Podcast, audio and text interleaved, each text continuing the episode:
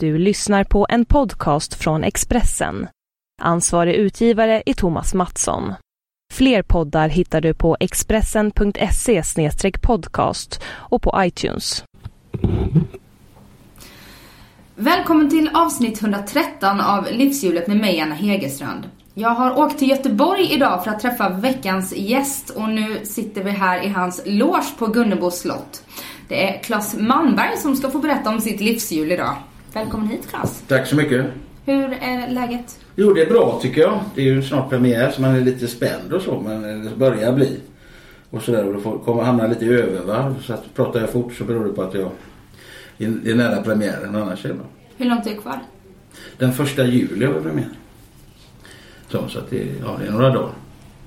Och det, men det är ju inte första sommaren du är här. Nej, jag tror det är sjunde, jag räknar på det, jag tror att det är sjunde och pjäsen jag är med. Och sjätte på rad jag.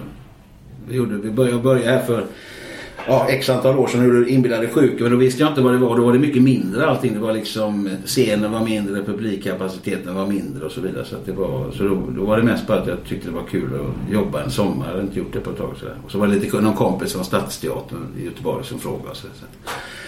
Och så. Men sen eh, så trivdes jag bra och tyckte det var kul. Och då frågade de om jag ville ja, hjälpa till och göra någonting annat. Och då Anders Algård som regisserat all, nästan alla föreställningar som jag har gjort här.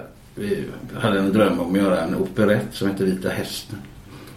Och det låter ju görmossigt men, men eh, den är väldigt, väldigt rolig och det var en väldigt rolig uppsättning och eh, en bra föreställning. Så då, då började vi göra och då började det växa och blev större publikkapacitet och så, där. så att idag tar vi väl in 650-700 och spelar 36 föreställningar.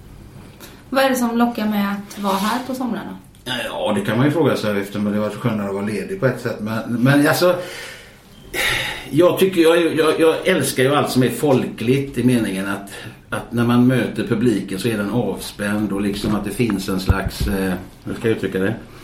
Eh, att man har gått förbi alla de här liksom, konventionerna. Att folk inte, alltså på en vanlig teater kan människor vara ganska spända. De kanske är teaterovana. De tror att de måste bete sig på ett speciellt sätt. Och, alltså det är så mycket runt omkring. Det är lite som att gå in i en kyrka. Lite grann. Att man liksom tror att alla ritualerna står i vägen för själva upplevelsen. Och sommarteater är på det sättet där är det liksom, man möts på lika villkor. Vi bygger upp en teater. Det är utomhus. Folk kan komma i kortbrallor. De kan komma som de är. Du behöver överhuvudtaget aldrig ha varit på teater tidigare. Och just att det är utomhus gör liksom att du vet, kor råmar och folk går förbi. Det är så mycket som gör att, som, som, som liksom på något sätt gör att folk blir avspända. Som gör att det blir liksom en oerhört eh, varm atmosfär. Därför gillar jag att jobba på sommaren. Du gillar inte den här pretto... Nej, jag har aldrig gillat pret... Alltså jag, jag förstår att man måste vara pretentiös ibland i meningen att man försöker göra ett bra jobb. Alltså att man har en pretension på det man gör i meningen att man ska göra sitt bästa. Men jag har aldrig haft något behov av att stå och liksom tala om för en publik att jag är finare än dem eller att jag vet mer än dem eller att jag skulle vara mer intellektuell, högre intellektuell kapacitet än publiken. För allt det hade varit en lögn och min mamma lärde mig att man ska inte ljuga. Man kommer längst då. Ja, hon har haft rätt. Alltså du ljuger inte? Jo det har jag givetvis gjort. Nödlögner och så. Det har jag ju haft. Och säga var har du varit? Och när jag var borta hela nätten och sånt. Då, då kom jag hem till någon av mina fruar. Då har jag nog ljugit många gånger. Men, men inte i mitt yrke. Försöker jag und, und, undvika att ljuga. Och eh, just skådespeleriet, jag minns ju, jag är ju född 1982 så jag var ju 10 när Lotta på Bråkmakaren ja, kom. Ja. Så du är ju, kommer ju alltid vara Lottas pappa ja. för mig. Och sen så såg jag The Producers ja, ja. våras för Hitler. Ja. Som var en fantastisk vad roligt, tack. Eh, show. Ja, vad kul. Ja, det var kul. Ja, vad, kul. Um, vad, vad är det du känner nu? För det är ju Gunnebo som du har gjort. Vad, vad är det liksom... Vad är riktningen nu? Men jag har nog aldrig haft någon riktning. Det har ju både varit min fördel och min nackdel givetvis. Alltså jag, är ju inte, jag är ju ingen människa som har någon slags färdplan eller karriärsmål. Nu är jag så gammal så att nu, nu, är, det liksom, nu är det inte så mycket karriär kvar utan nu jobbar man ju. Det är tio år kvar till pensionen, elva Ja, elva år. Ja. Mm. Jo men ändå, alltså, själva karriären, alltså man tänker ju inte i karriär längre. Gjorde man när man var yngre. Då hade man ju liksom, fast jag har ju gjort så jävla mycket och det är ju inte för att jag har haft en plan att göra mycket utan det är bara det att jag är nyfiken och blir lätt smickrad när folk vill att jag ska eh, vara med. Och i grunden är det ju ett dåligt självförtroende som, som bygger på att man liksom blir lika överraskad än idag när någon ringer och frågar om man vill vara med i någonting. Sådär, va? Så att man kan ju säga att eh, jag har haft en ganska splittrad. Det finns ju liksom, det är svårt att säga. Liksom, jag har inte sagt så här, det gör jag inte och jag gör bara det här. Eller liksom, och jag har ju ingen sån där cred som man ska ha på det sättet. För det får man ju om man liksom sitter i ett hörn ofta och är jävligt bluesig och säger att jag gör bara tung dramatik eller jag gör bara vissa, vissa genrer och sådär. Så att jag, jag eh, så färdriktningen den går åt alla håll. Och det gör den fortfarande. Jag gör allt möjligt. Men det är ett privilegium samtidigt tycker jag att få lov att göra en massa olika saker. Så. Men det här dåliga självförtroendet. Eh, nu idag när du säger att du är så pass gammal. har du hunnit jobba upp det? Ja. Och är lite mindre... Jo, alltså man är ju inte lika rädd. Alltså jag tror att det är det som är fördelen med att passera 50. Att man är inte lika rädd längre. Alltså man, man har inte samma behov. Alltså Tommy Körberg sa någon gång att, och det är rätt bra, att det finns de som har intrycksbehov och så finns det de som har uttrycksbehov. Att ha intrycksbehov det är ju när man ska liksom imponera på andra. Och det är, det är liksom en jävla kass väg att gå. Men när man är yngre har man ett behov av att liksom tala om för andra och bevisa något. Men jag känner liksom att jag har blivit, mitt självförtroende har vuxit i takt med att jag liksom har sagt till mig själv att jag, jag har ett behov av att uttrycka mig på en scen. Alltså det, det är liksom en, det är som att äta och dricka eller ha sex eller vad som helst. Alltså det är en del av mitt liv. Och bara att få lov att göra det så bra jag någonsin kan är liksom ett privilegium i sig själv. Sen om folk tycker om det så är det ju roligare än om de inte tycker om det. Men i grunden är, är det liksom, även om jag inte skulle ha det som jobb så skulle jag förmodligen jobba på någon amatörteater eller vara med i någon teatercirkel för det är jävligt kul att spela teater. Och vad gör du när, eh, under resten av året?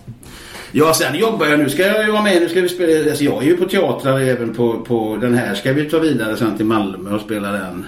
Och eventuellt åka till Stockholm och också spela då den Charlie Stunt som vi håller på med nu. Sen ska jag göra en långfilm i Finland och sen ska jag göra en tv-serie. Vi ska göra en ny avsnitt av Saltön och sådär. Så att jag att Just det, såg att det var tillbaka. Och så, så att det, jag jobbar inte bara somrarna utan jag jobbar ju idiotiskt nog så jobbar jag ju jättemycket på vintern också. Så jag är ju aldrig ledig. Det är ju kanske därför jag ser så trött ut. Är du trött? Nej, ibland är jag trött. Men då tittar jag på Jan Malmsjö som är med. Jag är 54 han är 83. Vi pratade om det i bilen idag. Han var ledig igår. Och sa gud jag har inte känt mig så här utvilad. Och då tänker man på att man, man glömmer bort att Jan Malmsjö är 83 år gammal. Han är pigg. Han är pigg ja. Men det är klart att är du 83 så det, alltså, även om du har energi så är det ju inte som när du, är- som när du är 54. Men när jag jobbar med Jan alltså, jag känner, jag känner att jag är 83 och han är 54. Så att eh, det är ju en välsignelse. Dels eftersom det är en av Sveriges absolut bästa skådespelare genom tiderna. Men också tänk att få vara 83 bast och så vital och så barnslig i ordets positiva bemärkelse. Och så med den energin. Det är helt otroligt. Fortfarande jobba. Ja, ja, det är helt fantastiskt. Men där är ju det här jobbet på ett sätt. Det har ju inga åldrar på det sättet. Det är ju inte liksom när man, nu måste du gå i pension och så. Och alla åldrar i det här jobbet behövs ju. Eftersom vi gestaltar livet så måste vi ha, är det en 83-åring så är det jävligt bra att ha en 83-åring. Även om man kan ta på sig lösnäsa men det blir aldrig lika bra. Men, men just när det gäller din ålder. Du fyllde 54 här Ja. 8 april. Mm. Rätt? Vilken koll. Fan vad du kan. Ja. Ehm, gillar du din ålder? Är du, är du... Ja, det tycker jag. Alltså jag nej, jag har aldrig haft någon sån här åldersnoja. Alltså, faktiskt inte. Jag stod i hissen idag faktiskt när jag skulle åka på, på hotellet. Och då hade jag på mig solglasögonen. Och då slog det mig plötsligt, det är kanske bara jag som ser det. Men då tänkte jag nästan med solglasögonen, fan jag är jävligt lik Jack Nicholson. Så jag brukar... Och Men yngre Jack Nicholson? Ja, yngre än vad Jack Nicholson är jag. Ja, Han är ju jävligt gammal nu. Men då tänkte jag liksom att då, då blir det lättare att vara 54 år när jag tänkte att det, det finns likheter mellan mig och Jack Nicholson. Han har näsa och öron och ögon och det har jag också. Nej men så, så att, eh, nej men jag har aldrig haft någon sån här åldersnoja på det sättet. Det har jag inte haft. Det är klart att det är svårare att gå ner i vikt när man ska träna. Alltså sådana där grejer ibland. Man går på stan och så tittar man i ett skyltfönster och undrar vem fan är det som är i skyltfönstret. Och så inser man att det är man själv. Man har ju en inre idé om hur man ser ut. Och sen finns det ju en, en yttre så att säga. Och det stämmer ju inte alltid överens. Men jag är ju komiker så allt som får en att skratta är ju roligt. Och det, jag får ofta mig själv att skratta när jag ser farbrorn i skyltfönstret. Men, men på insidan är jag ju liksom fortfarande 25. Just eh, hälsa och sådär. Mm. Eh, du har ju eh, druckit en del och, och allt sånt där genom åren. Hur är det med det nu? Jag tycker nog att dels har jag nog genetiskt i grunden en bra hälsa. Och sådär. Så att jag har ju aldrig liksom haft några sjukdomar eller jag har liksom aldrig på det sättet eh, haft problem med min fysik. Eh, sådär, va? Så att, för jag menar jag har ju levt ett liv som har varit eh, som har tät på kropp och på psyke också. Sådär. Men jag är nog ganska stark både psykiskt och fysiskt. Så att eh, det har inte liksom, jag går och kollar mig och jag har ju väldigt bra värden överhuvudtaget. Sådär. Jag är lite överviktig men jag menar jag, tyck, jag tycker ibland så här att alla människor är trådsmala och alla människor bedöms utifrån ett utseende. Så jag slår ett slag för att det måste få finnas tjocka människor också. Tjocka människor är inte sämre än smala. Möjligtvis lite svagare i anden på vissa områden men jag tycker att det är, det är snarare en tillgång än en, än en, eh, än ett hinder. Men dricker du idag alkohol? Ja, ja, jag drack igår. Drack rödvin. Jag dricker mest vin. Jag dricker nästan aldrig starksprit. Häromkvällen drack vi whisky för vi var ute jag och Jan och en kille, norsk skådespelare som är med sig, Anders Hattl och sådär. På middag. Så då drack jag starksprit men det, det, det vill jag inte göra för att jag får sån jävla huvudvärk. Men annars dricker jag vin och så. Det är ju det jag dricker mest. Men det är ju inte så att jag sitter och bälgar i mig en hel bag-in-box på kvällarna. Utan det är också ett bra sätt. Det är också bra med att bli lite äldre. Nu låter det som jag är görgammal. Men jag menar, man blir lite trött. Man orkar inte riktigt på samma sätt.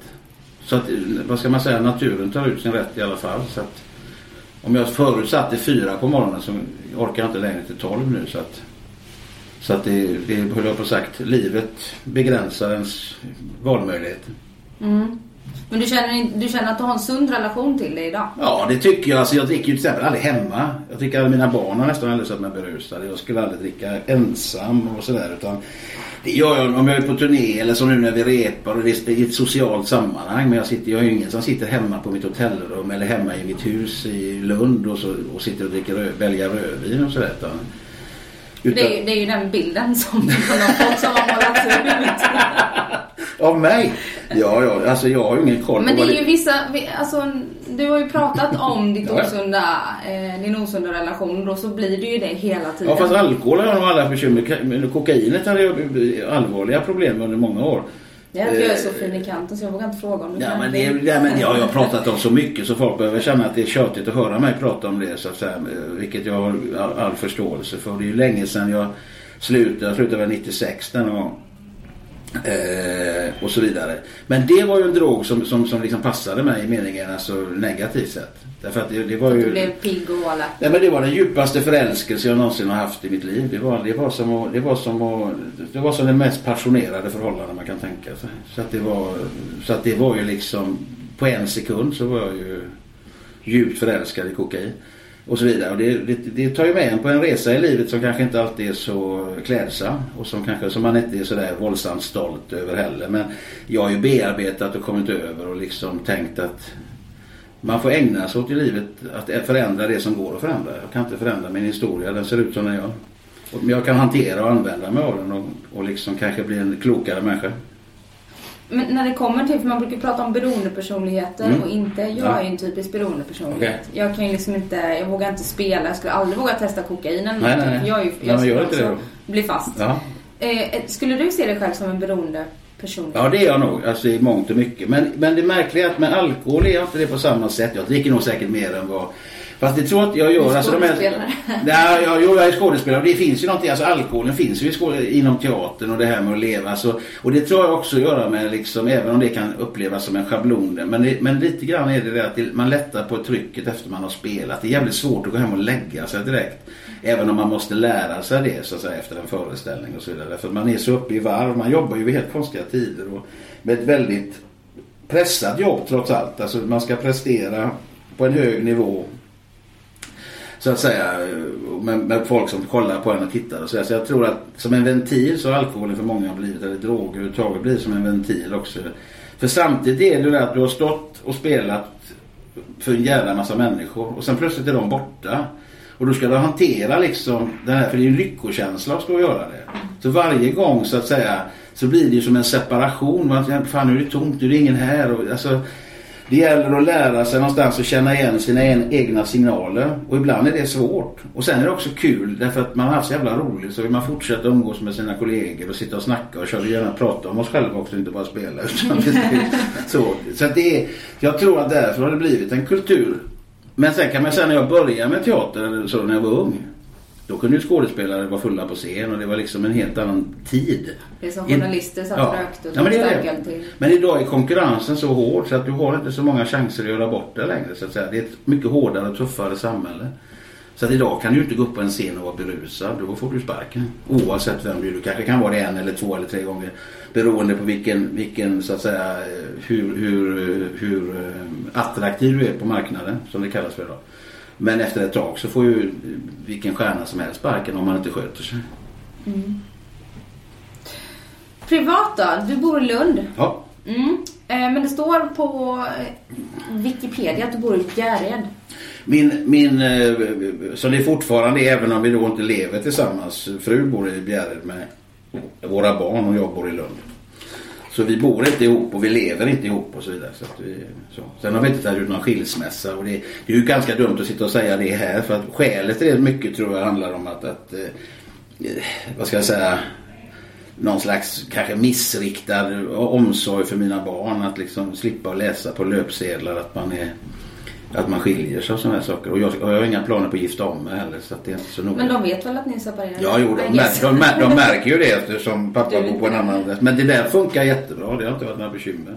Men alltså man tittar på att vara offentlig, för det är ju det det handlar om. Mm. För min del är det inga problem att vara offentlig, för jag lider inte av det. Men min familj lider av det jättemycket. Mina barn, jag menar varje gång de möter en ny människa så bedöms ju de utifrån om, om de gillar mig eller inte. Alltså de, det är ju så. Om de tycker illa om mig så tycker de automatiskt, om de är korkade, vilket rätt många människor är faktiskt, eller eh, eh, skrämmande många.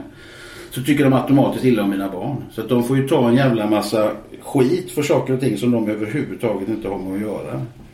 Så att det, offentligheten tycker jag egentligen är att det är många kända människor som klagar på att det är jobbigt. Men det är inte jobbigt för oss. Men för, för vår omgivning, för de som lever nära oss är det jobbigt. Barnen framförallt. Ja, för det får ju så otroligt stor betydelse vad du gör. Det påverkar ja, så alltså många. det, ja, alltså de får hela tiden hantera bilden av, av en förälder eller av mig i förhållande till andra människor. Och de kan ju aldrig riktigt lita på, jag menar, det kan ju vara lärare i skolan och min son som är jätteintresserad, 16 år, jätteintresserad av politik. Och jag menar jag har inte på, klart jag har påverkat honom genom att vara den människan jag är men, och sådär när vi har pratat politik. Men han är vänster och sådär och har vänsteråsikter. Men säger han någonting så kan ju lärare säga ja det säger du bara för att din pappa har sagt det.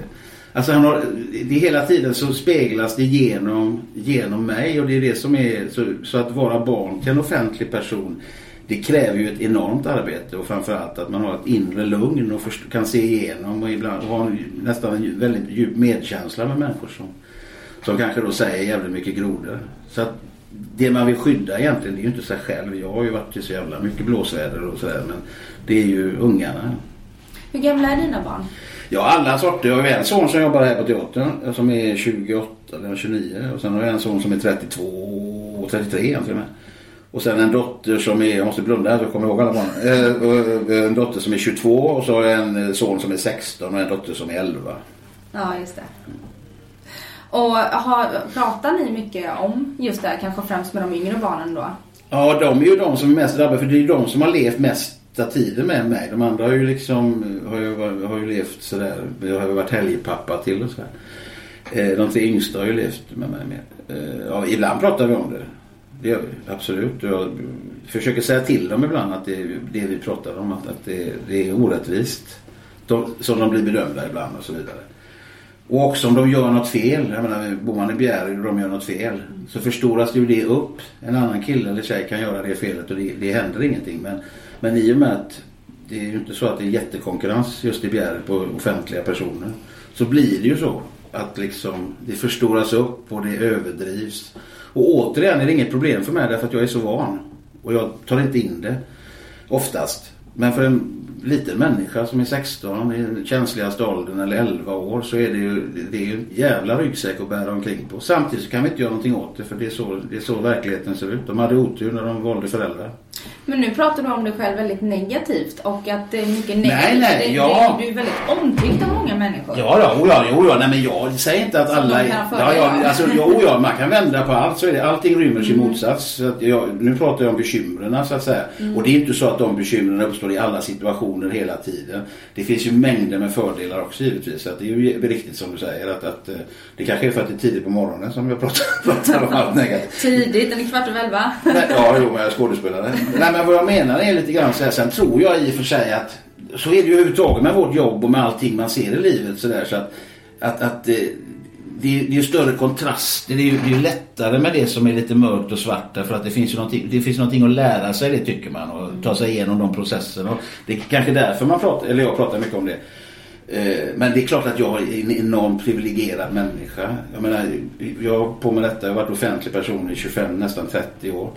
Och har folk vetat vem jag är mer eller mindre. Och alla vänliga ord jag har fått genom åren. Jag får det varje dag. Och räkna ut alla ovänliga, alltså alla som har kommit fram till mig och sagt någonting som har varit negativt så tror jag det är tre gånger på 30 år. Så det ska jag kunna klara av. Så att säga, I det personliga mötet med människor så är jag ju världens mest bortskämda människa tycker jag. Sen har ju du en, eh, ganska, en otrolig pondus också så jag tror inte att folk vågar säga vad tycker och tänker. Nej, det är klart. känd för ett jävla temperament. Ja, jo, jo. Jag har också gått över med åren. Jag kan hantera När jag var yngre hade jag ett djävulskt temperament och jag har fortfarande det vid tillfällen. Jag kan bli oerhört förbannad. På, vad är det som gör dig så förbannad? Ja, så ska jag göra mig själv ädel så är det orättvist när folk bär sig dumt åt eller när man bygger hierarki. Alltså jag har aldrig... Alltså hierarkier har vi på en arbetsplats vare sig vi vill eller inte så att säga. Men man måste anstränga sig i vårt jobb tycker jag att ha så platt organisation som möjligt. Det vill säga att alla känner sig behövda. Att alla känner att de har en rättighet att säga vad de tycker. Och eh, sen kan de bli motsagda och det kan, det kan uppstå liksom konflikter eller diskussioner. Men ingen ska vara rädd att gå till ett jobb och känna att vill jag ha sagt någonting, är jag missnöjd med någonting så, så, så jag kunna säga det utan att jag, utan att jag blir uthängd. Eller att det, alltså man måste, när man gör ett sånt här jobb som vi gör, så måste man skapa en atmosfär Eh, som gör att folk är trygga i meningen att de kan prestera så bra som möjligt. Och sen är det rent mänskligt också att man måste liksom, människor kan inte värderas i förhållande till hur mycket framgång de har eller hur mycket pengar de tjänar utan det är mänskliga egenskaper. Så länge du liksom gör någonting med, med syftet att det ska bli bättre för dig själv och andra så har du full rätt att säga precis vad du vill. Och det, jag tror att det är jätteviktigt i, i ett jobb så att säga. Så för min del är det jag, skulle aldrig, alltså jag har inget behov av att folk ska gå omkring och behandla mig som en stjärna på jobbet eller eh, någonting sånt där. Utan jag är en bland alla andra. Sen råkar jag ha fler repliker än de andra. Liksom... Men du har delat loge. Jan fick en egen. Jan får egen loge. Det är klart att men det säger sig självt. Det hade ju varit förmätet av mig att liksom överhuvudtaget påstå att jag ska... Alltså det är, den tanken har inte ens föresvävat mig. Jan är den här föreställningens stora stjärna, så är det. Och jag är en i ensemblen. Som får, får, får det stora nöjet att spela ihop med Jan Malmsjö. För mig är det liksom, det är som om min son skulle få spela med Zlatan Ibrahimovic. Det är precis samma känsla. Det är min stora idol. Och för mig är det liksom Ibland förbannar jag att jag har så många repliker för att det, egentligen njuter jag mest när Jan Malmsjö spelar teater och jag håller käften. Men att jag får stå bredvid. Det är som att stå bredvid, det är som att stå bredvid sin pappa och lyssna. Det är som att stå liksom... Så att för mig är det, jag är oerhört rörd. Ibland är jag så jävla rörd när vi repeterar. Därför att det är en så jävla bra skådis. Han är så in i helvete bra. Och det är så fantastiskt. Vad man än håller på med så är det så fantastiskt att se extremt skickliga människor arbeta. Så att jag är det, för mig är det liksom, jag får nypa med armen varje dag. Jag får köra han till jobbet. Jag får höra alla historierna. Får, han berättar, vi, vi, vi är kompisar. Hade någon sagt till mig när jag började med teater, äh, en dag kommer du bli kompis med Jan Malmsjö så hade jag inte trott på dem. Så att jag menar visst, har, visst jag lever jag ett enormt privilegierat liv. Um, och nu så bor du på hotell när du är här i Göteborg? Ja, denna veckan också. Sen så får jag ett hus som de har hyrt åt mig ute i Askim. Så då får jag bo i ett hus. Mm. Och i Lund bor du i lägenhet? Jag bor i sådana här gathus som finns i Lund. Väldigt fina små hus som ligger inne i centrala Lund. Så, att jag har ett, så det är som ett hus fast det ligger i stan. Så, så jag bor väldigt fint. Hur kommer det sig att du flyttade till Lund? När du har familjen i Bjärred? Ja, i och med att vi separerade så var jag tvungen att hitta ett ställe att bo på till att börja med. Och, så där. och då hittade, fick jag det erbjudandet om, om, om det här huset. Och Lund, egentligen om man ska vara riktigt ärlig, så hade jag hellre bott i Malmö. För jag känner mig lite bekvämare i Malmö än i Lund. Men i och med att mina barn, alltså min son ska vara på gymnasiet och Lund är att liksom dit han åker. Det är lättare att ta sig för dem från Bjärred till Lund och så vidare. Så därför så bor jag i Lund. Är du helgpappa nu då också? Eller? Nej, så fort jag är hemma så är de hos mig. Alltså nu, han som de kan ju välja helt själv. De är alltså. ganska stora. Ja visst, ibland kommer de, ibland kommer de inte. Alltså det är sådär. Och, men sen är ju barn så roliga för att de, i alla fall mina, det kanske, men jag tycker någonstans så många barn, de har ju så mycket medkänsla med alla hela tiden. Så att de tror ju att att när jag är själv, att jag sitter där ensam och är ledsen. Ungefär som du beskriver med, när jag dricker vin och alla tror jag sitter Hoppas de inte lyssnar på den här podcasten nu för ah, jag ska aldrig mer gifta mig. Nej, men det- de får ju, jag tror de är kloka nog att le- leva sina egna. Min 16-årige son säger att han aldrig ska gifta sig. Då brukar jag le mjugg och tänka, "Jo, kom tillbaka när du du går in i ditt tredje äktenskap. Nej då, men, men, men eh, så. Nej men de har ju det, de tror att jag, men jag brukar säga det att, att jag, jag trivs att vara själv och jag trivs när de är där. Det är liksom, jag har de bästa av båda världarna. Har du mycket kompisar där nere? Ingen tror jag. Ja, Anders Alvgård och han bor i Malmö, han som regisserar. Det är den enda jag känner och som jag umgås med. Fast vi umgås inte mycket så jag är väldigt mycket för mig själv. Vad gör du när du är själv? Jag läser böcker, jag går långa promenader, jag åker och badar. Jag pratar i telefon, jag läser manus. Alltså jag måste säga att den största tillgång jag har fått i livet det är just den här förmågan att kunna vara för mig själv. Och njuta av det. Så det är inte så att det är synd om att jag tycker att jag går med hängande huvud och tänker jag har inga vänner. Utan eh, ja, det upptä- jag upptäckte det en dag när jag gick och tänkte vad fan. Jag tänkte jag skulle ringa och fika med någon. Så insåg jag men jag har ju ingen att fika med. Och så, det var ingen sorgsen. Det var bara att jag upptäckte men det har jag inte. Så att, så att jag har, men jag hade inte så jävla mycket kompisar när jag bodde i Stockholm heller. Så men då var man ju i en annan fas. Då, då var man ju liksom inne i karriären och man hade familj. Och så att man umgicks ju inte så mycket. Jag, men jag har ju några fler i Stockholm som jag kan åka och hälsa på. Sådär. Så, Vilka år var det du bodde i Stockholm? jag flyttade dit 1990 och så flyttade jag därifrån eh, 2011 va? Ja, det, Ja, det var ett tag ändå. Nej 2011, jo 2011, 21, 20, 21 år någonting. Ja, jag bodde länge. Mm. Men, Nej inte 2011, nu säger jag fel. 2001. Ja, 11 år. Ja. Mm. Nej 90. Nej vad fan säger jag nu då? När fan är 2004, 2004 flyttade jag. 13 år var det. Mm, det är ett tag. Ja, ja, jag, jag gillar Stockholm. Jag hade inga som helst bekymmer med Stockholm. Tog ett år ungefär att ta sig in i det. Jag bodde i Stockholm när jag var riktigt ung också. Jobbade jag med en fri teatergrupp. Eh, Då bodde jag ett år, ett och ett halvt. Men då trivdes jag inte alls. Jag hade inga pengar och jag hade liksom ingenstans att bo. Alltså det var ju rena, det var ju så jävla... Allting var ju så kass och man var ung och man var liksom sådär. Så att eh, jag tror inte jag hade trivts var jag än hade bott. Men Men trivdes du? För du bodde i Danderyd va? ja, nästan hela tiden bodde jag i Danderyd på olika adresser. Jag hade en kompis som bodde där. Vi brukade se dig. Jaså? Ja, ja. Jag på. Ja. Jo, jag bodde i Danderyd, jag bodde i Stocksund och Djursholm. Vilket ju kanske är hög... Det är väl inget som någon hade tippat på att jag skulle hamna i. Men, Nej, verkligen inte. men jag trivdes jättebra där. Alltså det fanns ju någonting. Jag har ju liksom... Det är ju det att jag är väldigt social å ena sidan. Men jag har ju väldigt behov av privat, att vara privat också. Och det är ju den bästa platsen för det är ju ingen som umgås med några grannar där. Och framförallt inte med socialistisk granne skulle de ju inte ta i med tång. Så att, så att jag fick ju vara väldigt mycket i fred. Så. Det finns ju någon slags fördel med de där stora trädgårdarna och husen och folk som har fullt upptagna med sig själva. Så det var ju inte många grannar som kom och sa vill du komma och grilla och så. Så man behövde aldrig förhålla sig till, till umgänge på det sättet. Varför hamnade du där? Det var väl en slump. När vi flyttade upp, jag skulle göra Les Misérables så, så flyttade vi upp till Stockholm, jag och min dåvarande fru var hon inte då men hon var sambo.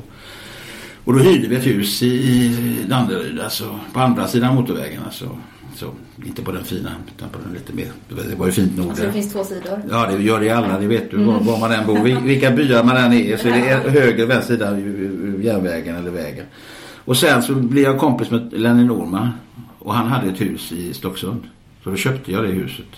Och sen blev vi kvar där så att säga. Sen har jag varit lite utsteg. Jag bodde i Rimbo ett tag. Jag hade hästgård och jag har gjort så jävla mycket. Och jag bodde i Södertälje någon period och sådär. Men större delen av tiden bodde jag i antingen i Djursholm eller Stocksund. Men nu blir du kvar i Skåne. Du trivs där nere. Ja, så länge. Jag, jag, jag kommer nog aldrig mer flytta norrut utan då flyttar jag ännu mer söderut och flyttar utomlands tror jag. Det har jag som en plan. Sen har den genomförbar inte. Men jag tänker till exempel om man tar förra säsongen så hade det ju varit perfekt för mig att bo utomlands. Jag jobbade sommaren på Gunnebo och sen gjorde jag en konserthusturné på en månad på hösten och en på våren. Resten av tiden hade jag ju kunnat bo i Det Spanien. försörjer dig hela året. Ja, ja för fan. Jo, jag försörjer. Jag, pengar råder det ingen brist på. Det har jag hur mycket som helst. Fast jag gör slut på dem hela tiden så jag måste jobba. Vad lägger du dina pengar Allt. Jag köper grejer till mina barn. Jag ger bort pengar till mina fruar. Jag, alltså, allt, det- alltså, jag har aldrig haft... eh, Vad ska jag säga? När jag var yngre så sa de att pengarna brinner i fickan på mig. Det gör de. Men, men eh, jag har kommit fram till att det min personlighet är sån och, och på något sätt så tror jag, det kan ju vara någon slags idé jag har bara, men att ju generösare man ju, ju, ju mindre man tänker på pengar. Alltså ju mindre problem de är för en i meningen att man håller på att bli girig, desto mer strömmar in. Och hittills har jag haft rätt i den tesen. Det kan vi ju vända någon gång men snart har jag vunnit den tävlingen också. Ja. Vart bär det utomlands då? Italien är mitt största, alltså det är mitt favoritland. I någon mening så känner jag mig lite italiensk. Jag tror att jag själv är från Italien fast jag inte kan prata språket. Och så. Men mitt temperament passar väldigt bra i Italien. Sådär, och mitt sätt att vara. Och jag tycker om humorn i Italien. Jag tycker det är ett väldigt vackert land. Jag har rest och kört bil genom i stort sett hela Italien vid flera tillfällen. Så Italien gillar jag jättemycket. Och Spanien tycker jag också är helt okej. Var Italien? Hela, men Rom är min favoritstad. Alltså Rom har jag varit i sex eller sju gånger. Jag var där med barnen i påskas. Alltså Rom är en Egentligen gillar inte jag semestra i städer för länge därför att jag, jag tröttnar ganska fort och jag tycker inte städer är sådär. Alltså kan man, I London kan man vara i ett par tre dagar sen har man tröttnat. För det är så jävla bullrigt och så. Men, men, men Rom kan jag vara i en vecka, två veckor för det är så mycket att titta på. Och det är så, det är en sån, liksom, finns en sån, vad ska man säga, passion i Rom och det är så vacker stad och det är liksom, man promenerar och vart man än går så är det liksom, du behöver inte ha någon karta, det är historiska platser överallt och det är också platser som används. Det är inte som att gå runt i ett museum utan man går i de där trapporna där romarna gick och man är i de kyrkorna. Och, och den där komplexiteten som finns också, alltså folk ibland kan skratta åt katoliker att de, de liksom syndar och så går de och biktar sig. Men jag tycker det är en jävligt, jävligt oerhört bra idé därför att det är ju så livet är. Man gör sina misstag och sen ber man om ursäkt. Sen kanske man inte ska göra det till någon idé. Men alltså det finns något slags barmhärtigt i det, något förlåtande. Mm. Som jag tycker i den finaste av världar så är det det religion ska ge oss. Nämligen en möjlighet att bli förlåtna. Så länge det inte blir som att man rättfärdigar sina misstag. Nej. Jag kan lika väl gå till och bara be om Nej men så fint. Alltså det är ju som, det är ungefär som att vi har ett väl, eller har haft ett väl utvecklat socialt skyddsnät i Sverige. Så finns ju de som inte vill ha kvar det säger ja det finns en massa människor som utnyttjar det. Jo visst det gör det ju. Men det finns ju en massa människor som har ett stort, djupt behov av att få hjälpen också. Och som aldrig skulle utnyttja det. Och då kan man ju fråga sig, ska de lida då för att det finns några... Det är ungefär som att säga vi måste stänga alla banker för det finns någon som rånar dem. Det gör vi ju inte utan vi skyddar oss ju mot rånare så gott vi kan. Sen kommer de ju alltid att finnas. Det kommer alltid finnas människor som utnyttjar system. Och det finns ju de som utnyttjar katolicismen också. Men sen finns det ju de som är djupt troende och som verkligen försöker. Och för dem är det ju fantastiskt att kunna gå och prata med någon. Det är ju inte konstigt att vi går till en psykoterapeut. Det är bara att det går lite snabbare och det, är lite, det känns lite enklare många gånger. Mm. Går du i terapi? Nej, det har jag aldrig gjort. Det. Jo, när jag skulle sluta med kokain. Vid något tillfälle så gick jag i terapi hos en jättebra tjej som hjälpte mig mycket. Eh, sådär. Men aldrig, jag har aldrig gått i terapi annars. Jag tror inte jag har något, jag, jag har aldrig känt att jag har något behov av det. Jag är rätt så bra på att bearbeta saker själv. Och lida mig igenom ångestattackerna. Så, så att jag har inte, jag har inte känt sådär att, det är inte det att jag tycker att det skulle vara något nederlag eller så utan men jag har aldrig liksom jag, har inte känt att jag har det behovet men det kan ju vara förträngning. Kanske skulle öppna upp en jävla massa sidor hos mig, vad vet man. Mm, jag tror bara det att få, jag var faktiskt på min, ja, inte livs första men mm. en terapi. Mm. Eh, mitt första möte igår. Ja. Och bara det att få agera ja. ut. Mm. Jag har ju ingen scen att agera ut. Nej, precis. Jag sitter och lyssnar på ja. människor hela dagen istället. Ja. Nej, men jag förstår. Jag menar, det är jävligt skönt. Ja. Nej, men jag, jag kan ha djup förståelse för att det kan vara... Jag tror att det har en jättestor effekt på för många, för många människor. Men eh, jag pratar med dig nu, det är en form av terapi. Att bli intervjuad, om jag bara svarar så seriöst jag kan. Därför att vad som händer är ju det att i och med att jag får prata om saker och ting. Så att säga, som inte bara handlar om framgångar hit och framgångar utan vi pratar om riktiga saker. Så blir ju det en form av terapi. Jag pratar ju om det nu. Och jag bearbetar det samtidigt som jag pratar om det. Och sen efter en stund så kanske det är någonting, någon polett som ramlar ner. Man vet aldrig. Även en, en blind höna och så vidare. Så att jag, jag tror att jag pratar så mycket ändå som du märker. Ja. Så att det är, jag tror jag utnyttjar de här tillfällena med att prata med andra människor som någon form av terapi. Och när du säger att du har eh, eh, lidit igenom dina ångestattacker ja, själv. Ja, ja, har du ångestattacker? Inte nu särskilt ofta. Alltså jag mår jävligt bra faktiskt. Jag är ledsen att jag inte kan tala om för världen att jag, att jag sitter, känner mig missförstådd och överkörd och tycker livet är ett helvete. Utan och det är därför jag säger det också. Men jag har ju haft i mitt liv jättemörka stunder och varit liksom oerhört eh, depressiv i perioder och så vidare. Men, men de senaste tio åren så har jag inte känt det. Jag, liksom, livet har balanserat upp sig. Jag är, så. Antingen är det ju så att jag har lärt mig att jag förtränger allt nu för tiden och att det kommer en jätte backlash sen. Eller så är det så att min form av själv, eh, vad ska man säga, eh, självrannsakan hur man ska uttrycka det har liksom ändå gett frukt och att jag har lärt mig med åren att liksom inte förstora upp vissa saker och lära mig själv vad är, vad är det viktigt och vad är inte viktigt och så vidare. Så jag måste säga att de senaste tio åren har jag mått väldigt bra. Mm. Och när det kommer till din tro, mm. eh, din buddhistiska mm. tro. Ja. Eh, den tycker jag är intressant. Du och Fatima, ja. din eh, fru. Ja, det får man ju säga på pappret. Juridiskt är hon min fru. Så ja, rent juridiskt. Ja. Eh, ni startade ett, ett buddhistiskt center. Ja, vi träffade en tibetansk buddhistisk lama i Stockholm. Lama är ju en slags präst kan man säga i den, i den grenen av buddhism som kallas för tibetansk buddhism. Eller så. Mm. Eh, tantrisk buddhism är väl det rätta ordet kanske. Eh, och eh, som vi blev jättegod vän med och är fortfarande är, även om inte jag har träffat honom på ett bra tag. Men, men är det i grunden. Och, sådär. och då, då, efter ett tag där så hittade vi en, en ställe på Norrbackagatan i Stockholm. Så i tre, fyra år så hade vi ett, ett uh, buddhistiskt center. För det fanns meditation och även kurser i buddhism och sådär. Var det på 90-talet? Ja, 90... Eller var 2000 var det nog. Det var inte 90-talet. Det var nog 20, kanske slutet på 90 Ja, slutet på 90-talet början på 2000-talet. Mm. Men det, och det la ni ner sen? Ja, alltså det blir jävligt dyrt att ha det för det kostar ingenting för någon. Alltså jag bestämde mig tidigt för att är det någonting man kritiserar religioner för är att de alltid ska tjäna pengar. Och sådär så att eh, jag bekostade ju hela det, eller vi gjorde det med våra privata medel. Så alla hyror, all inredning, eh, allting som skulle vara där och så. Så att det är klart att det var inte så att jag, att, det, att jag fick att jag inte kunde äta hemma och så. Men, men det, det, efter ett tag. Sen hade jag en förhoppning också. För det är ganska, alltså driva en sån verksamhet och samtidigt jobba som jag gör. Eller som vi gjorde då. Det, det, det, är ganska besvärligt. Så man hade ju hoppats att någon skulle kunna tagit över det och drivit det vidare. Men, men det var ingen som ville göra det. Så att efter fyra år, tror jag, tre, fyra år så, så och Lama kände också det att det, nu har vi gjort det. Så, men de fyra åren var ju fantastiska. Det var otroligt. Ett privilegium. Och också få vara så nära en, en, en, en, en så högt utvecklad andlig person som Laman är. Och få den, alltså för min egen egoistiska del, att få den eh, kunskapen, få ta del av den kunskapen, att få liksom läras av en lärare som är så genuin. Att hitta det i Sverige. Alltså, pratar man om karma så är det fantastiskt att man liksom överhuvudtaget har fått vara med om den resan. Eller får vara med om den.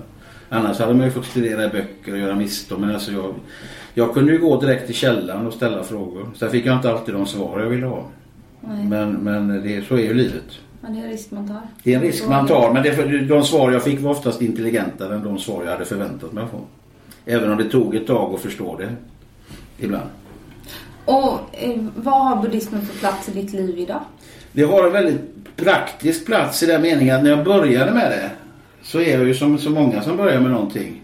Man ikläder sig någonting. Man, man liksom tror att man måste vara på ett visst sätt. Man tror att man måste göra på ett visst sätt. Man, man har, ett, man har liksom nästan ett behov av att vända ryggen åt det man själv har varit. Man, man är, blir väldigt, vad ska jag säga, nästan lite överlägsen mot, mot den person som man var tidigare.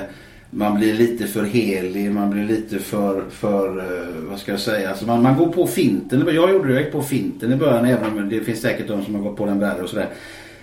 Men idag kan man säga att buddhismen för mig är liksom någonting som, som, som, som liksom präglar mitt liv. Det är ju inte det att jag pratar buddhism med folk eller går och tänker på buddhism hela dagarna. Men jag upptäcker att det är ju min praktiska vardag, i mitt sätt att leva och vara. Att vara den Klas som jag är.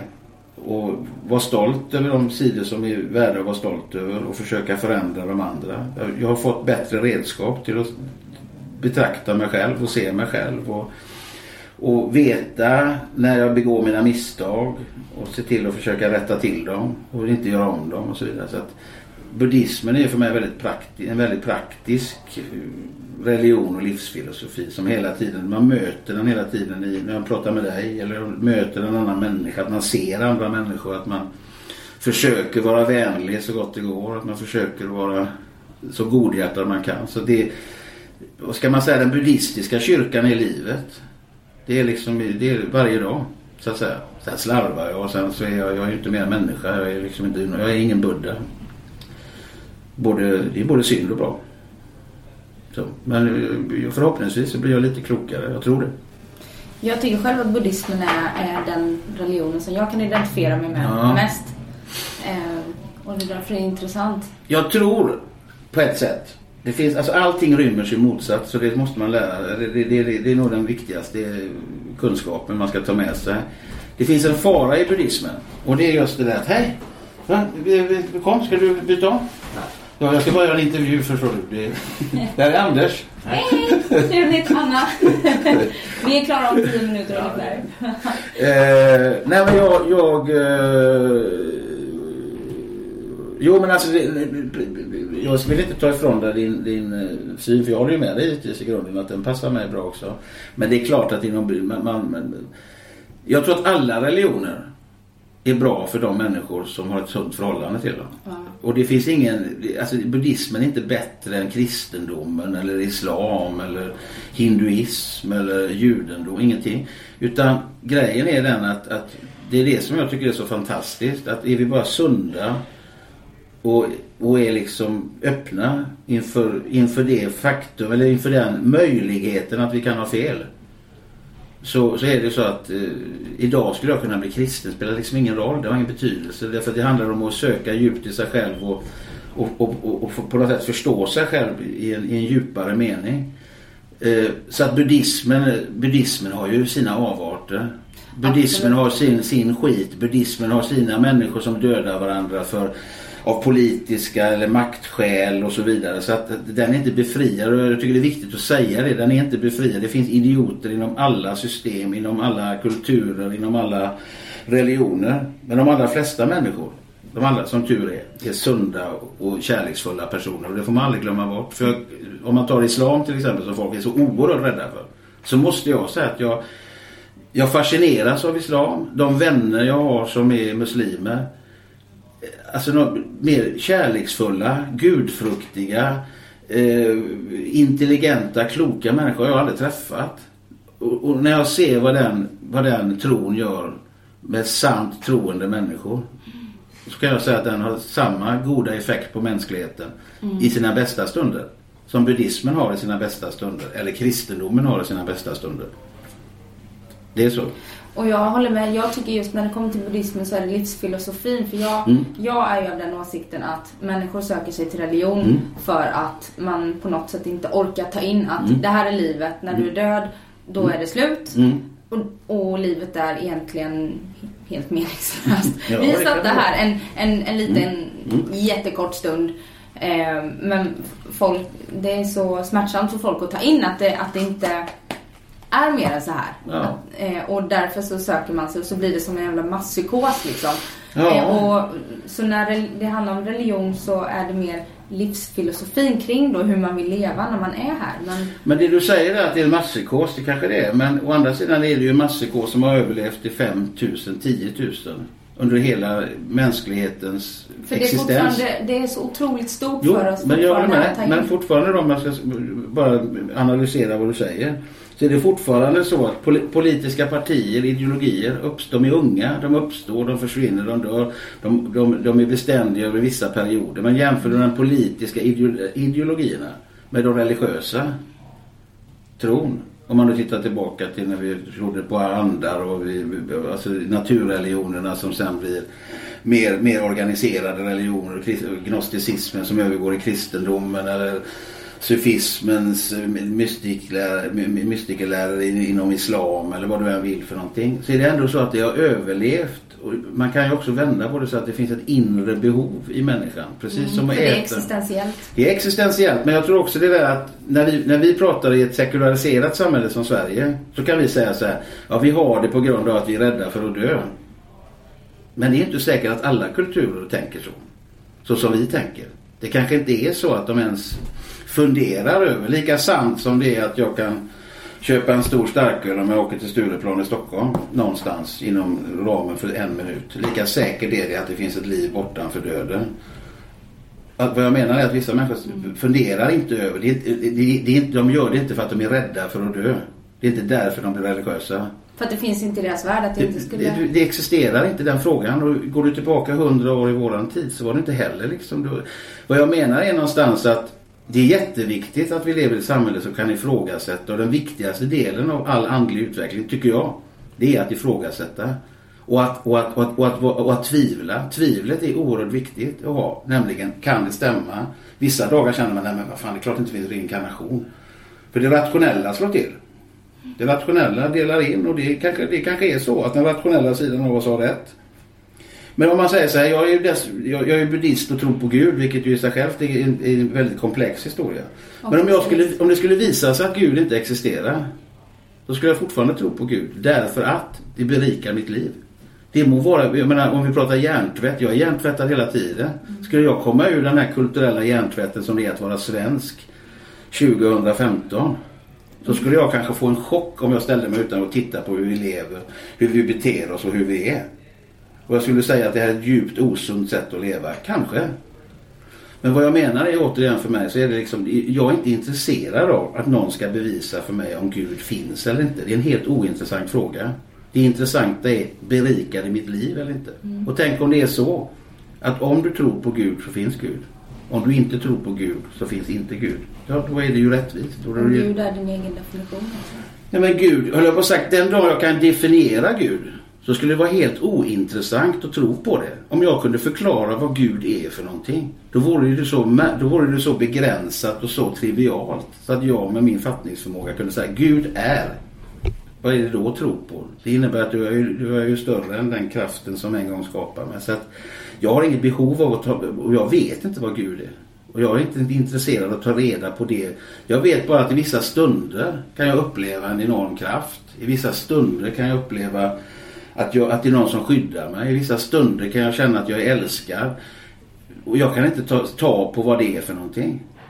Men ju öppnare jag är som människa, ju öppnare jag är inför för liksom världsalltet och ju öppnare jag är inför andra människor, desto mer får jag tillbaka. Och det i sig självt är en nåd.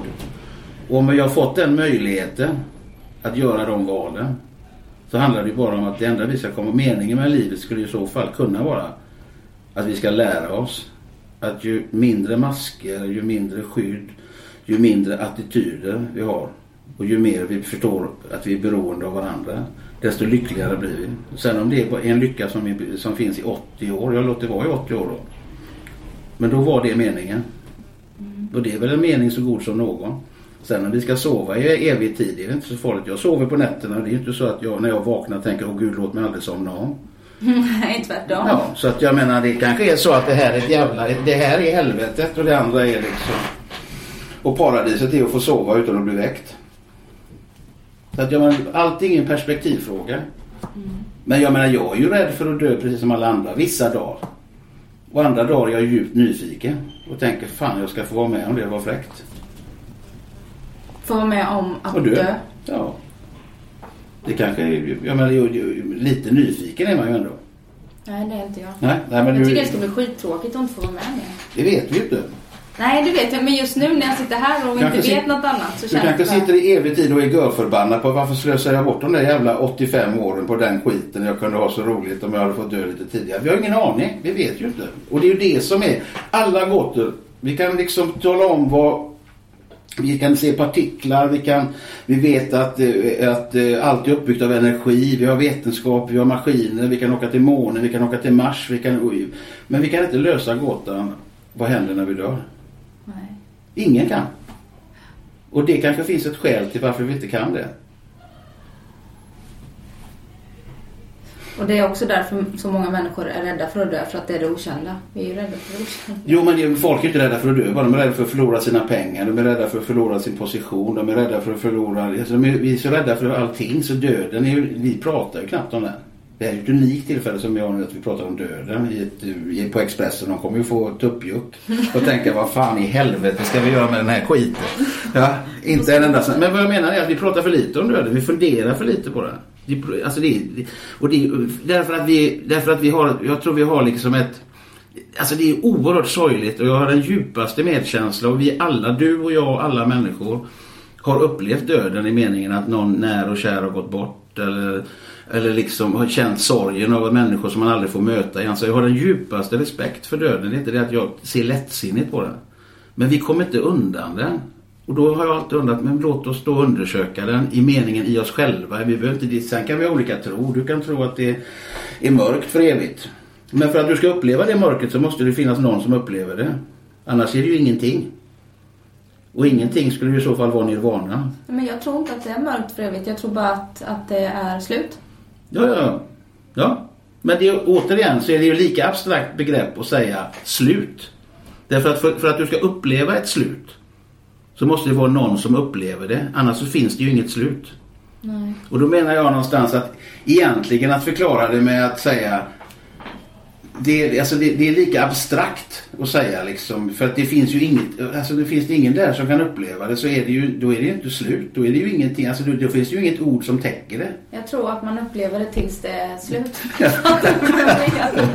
Okej, Snillen spekulerar, det här blir ett jävligt bra program. En efter en stänger av när Ja, ja, det gör de säkert. Men jag menar, det håller jag på att sagt, det, det, det ska ju göras också. Då kanske de gör något där viktigt ut och är snälla mot varandra så har vi åstadkommit något i alla fall. Ja.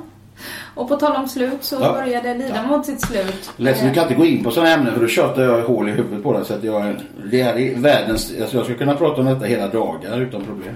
Mm. Så, men det ska vi inte göra nu. Så att, Filosofen i dig kommer fram här. Ja, jag tycker att det är fantastiskt. Alltså, det, det är ett fantastiskt liv därför att det, det finns inget gräns för tanken. Jag väger 105 kilo kanske, eller 100 kilo någonstans. Det är min kropp.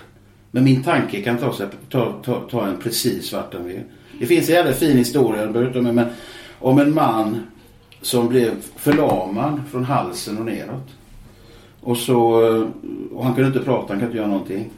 Han var läkare och så hade han då sina eh, läkarkompisar som led alla helvetes kval av att se han ligga. Eh, och så till slut så lyckades de få ett sånt där språk att han blinkade med ögonen så han kunde liksom Nej. få fram ord. Och så frågade de honom, vill du att vill du att vi ska hjälpa dig att dö?